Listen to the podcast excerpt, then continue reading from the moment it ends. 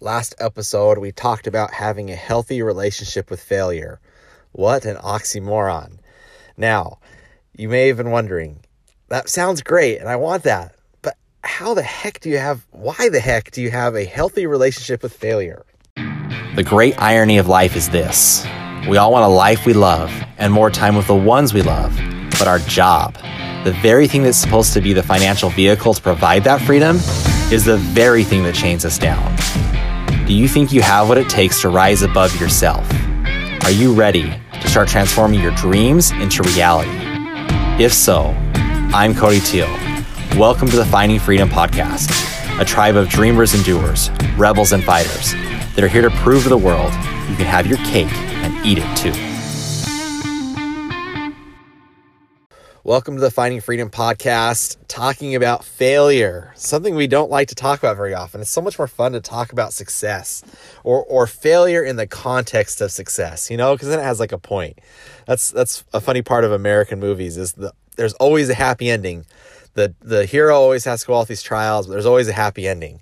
And uh, that I think that's the same when we hear a story. We we don't mind hearing about the failures as long as there's success. And so um, last time I talked about failure and the value of pain and how that leads to success, but didn't really give any antidotes on how to do that or any like skill sets because because it's hard. And to be very honest, we don't.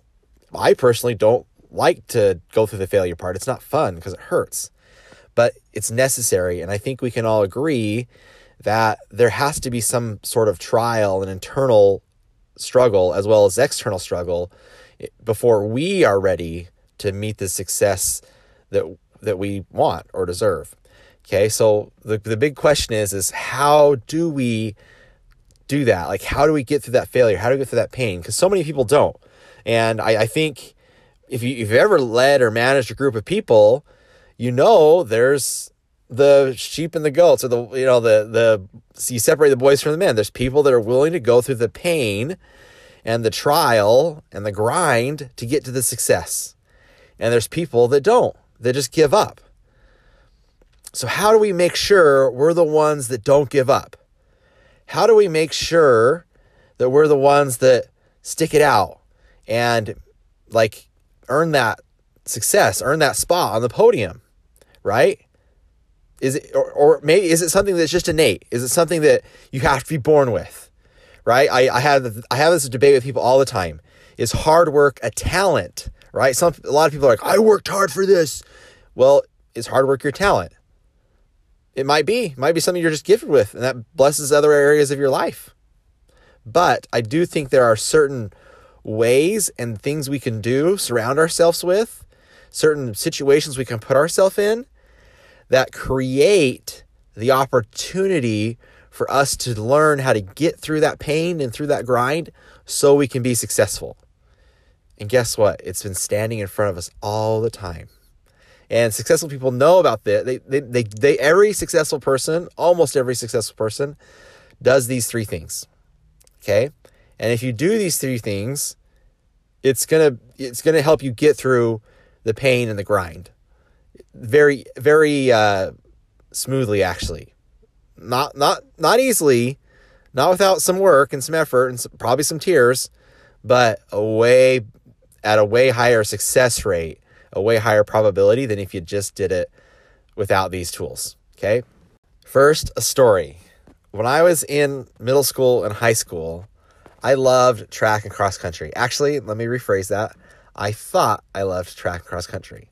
I would do cross country in the fall, track in the spring, and would do all the track meets, all the, you know, all the competitions, go to state, the whole nine yards. And I was the fastest long distance runner in the school. And I thought I really enjoyed it. I, I definitely put a lot of time and effort and, and emotional real estate towards running.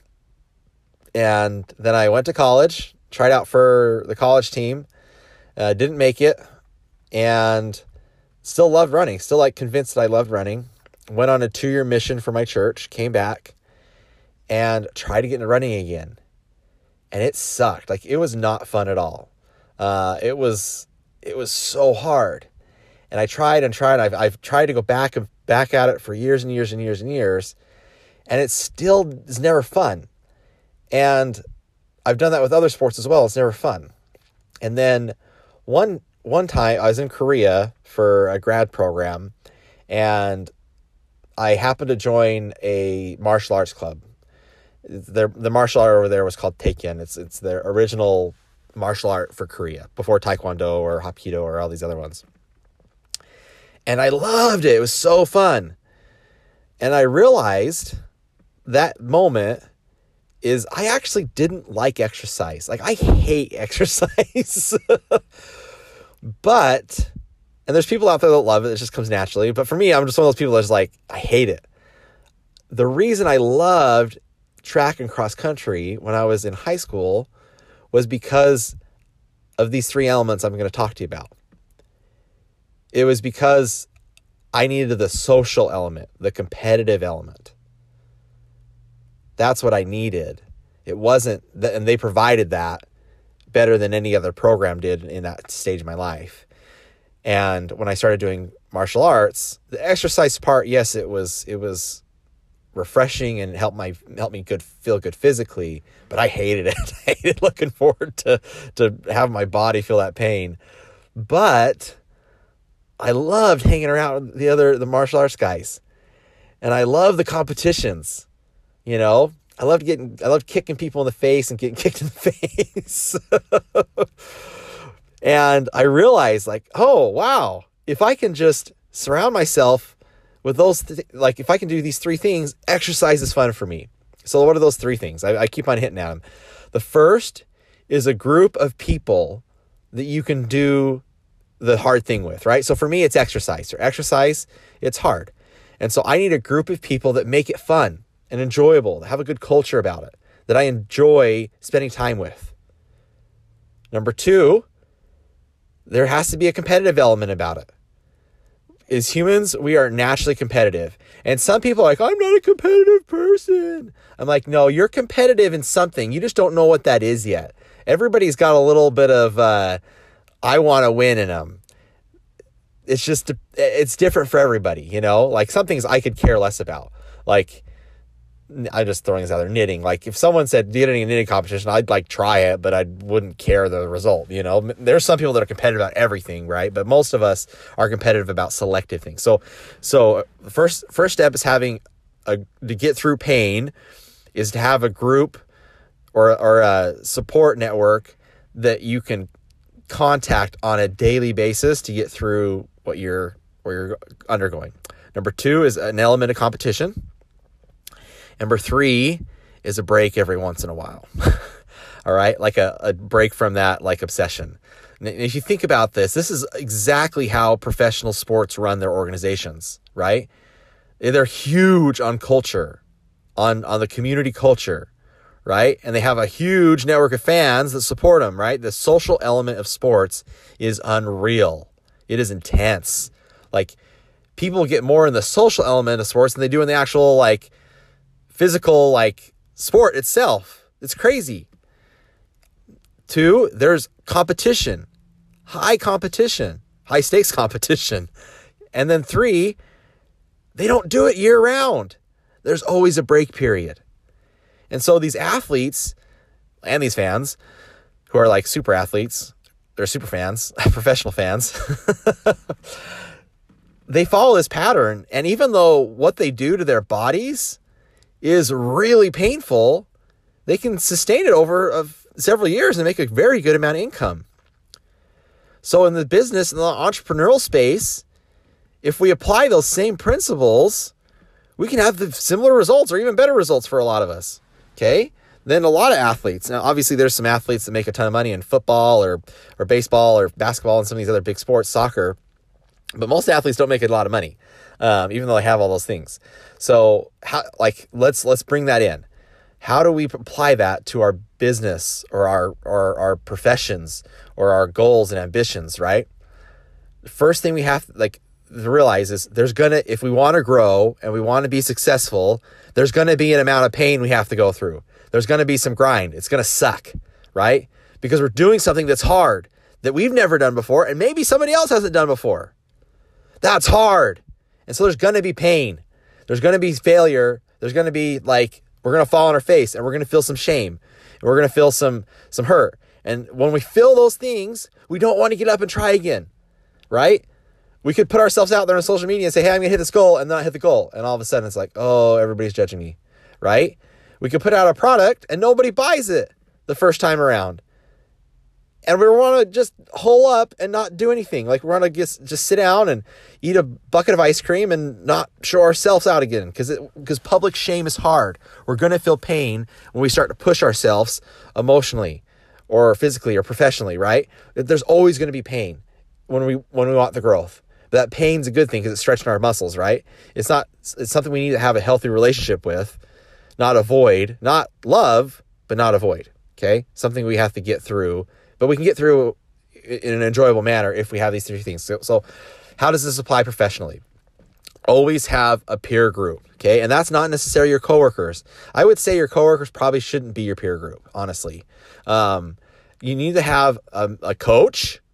You need to have a freaking coach. If you don't have a coach that you talk to on a weekly basis, and if you have to pay for one, pay for one. You need to get one, okay? I have multiple coaches for different things that they're professional at and I can lean on and get help with. All right? You need to have someone to lean on. You need to have a peer group to lean on, right? And so there the amazing thing about social media nowadays is depending on your profession, there are these massive peer groups. And if you actively participate in that, it's so fun. That creates a culture, creates a team. And like you can figure out a way to bring value to others and they'll bring value to you just like a sports team, right? And if you and your coworkers do that as well to, to some extent, but a lot of us are the solopreneurs, right? So you need that you need that support network. And it's gonna make your life way better because you have other humans you get to work with. We're we're a tribal people. We're a tribal species. That's what we need the other people. And the cool thing is as we get and work around other people, our pain becomes their pain and their pain becomes our pain and instead of magnifying it, we support one another and we get through it together. It's awesome. It's a huge phenomenon of humans. It's an amazing special characteristic that we share each other's pain and that helps us minimize it and it helps us mi- uh, maximize our strengths. Okay? Number 2, comp- competition. Now that might seem a little contradictory to the group mentality, but you can still like I guarantee all of you that are listening to this have someone that you are competitive with but still friends. We call these people rivals. Some rivalries get really nasty, but most are these fun little like competitions that we it brings us closer together. It's so fun. Like how many people do fantasy football and put money on the line, but do it year out and year out with the same group of people? Even though they might be losing money because it's competitive, it's group, and it's fun. Right? It's just it's just human nature. So have a group of people or, or friends or rivals and make up fun competitions. They have they can be silly, they can be cheesy, but if you have a little competitive element to your to your job and your profession, when that pain hits, when you're like, oh crap, this product didn't go through. Well, it didn't go through, but my friend John he's got his product and I got to beat him. I got to I got to do as good as him, right? And he, he's thinking the same thing. And so it makes that pain a little bit more bearable. It makes it worthwhile. All right? And the last thing, take a measured or like a dedicated break, right? And that could be a daily time where you just set it some extra like for me it's exercising for an hour and spending time with family. That's what I do. Okay? And I'll, I'll do like, you know, 30 minutes to an hour of just like veg time and then so I can just shut my brain off and go to sleep and then restart the next day, right? But also take like vacations. Like a lot of times we just, but we take vacations after we're forced to. Set a time. Like I'm going to work on this for this four weeks. That's it. And then I'm going to take a three or four day vacation and not focus on work, right? Professional athletes all take breaks. They don't do their craft year round, they burn them out. And you'll get burned out too if you don't take breaks and relax, right? That's one of the biggest, a huge market in athletics is physical training and recovery. And athletes have to recover their body. Guys, our minds and our emotions are muscles too. And they need rejuvenation. They need chirotherapy. they need physical trainers. Okay. it's okay to take a break and, and let those muscles, emotional, mental, spiritual muscles, heal themselves. Okay. And uh, the fun thing about that is each muscle group's like different. So you can focus on the physical, and that helps heal this emotional. You focus on the emotional, it helps when you, you take a break from the physical. Your you can work on your emotional, that'll help your physical. They're all intertwined. And if you take a break from one and use and emphasize another, you can have you can be a whole rounded person, and you can get through that pain. You can get through the shame, and it's a much more enjoyable experience. And that is how you have a healthy relationship with failure. Thanks for listening. If you enjoyed what you heard, or if you know someone that really would need some help on figuring out how to get through some of those hard times, that pain, or, or even some shame from failure, please share with them. Let, let them know that we have a community out there, that people are out there to help them get through this. So, again, please subscribe, and we'll talk to you later.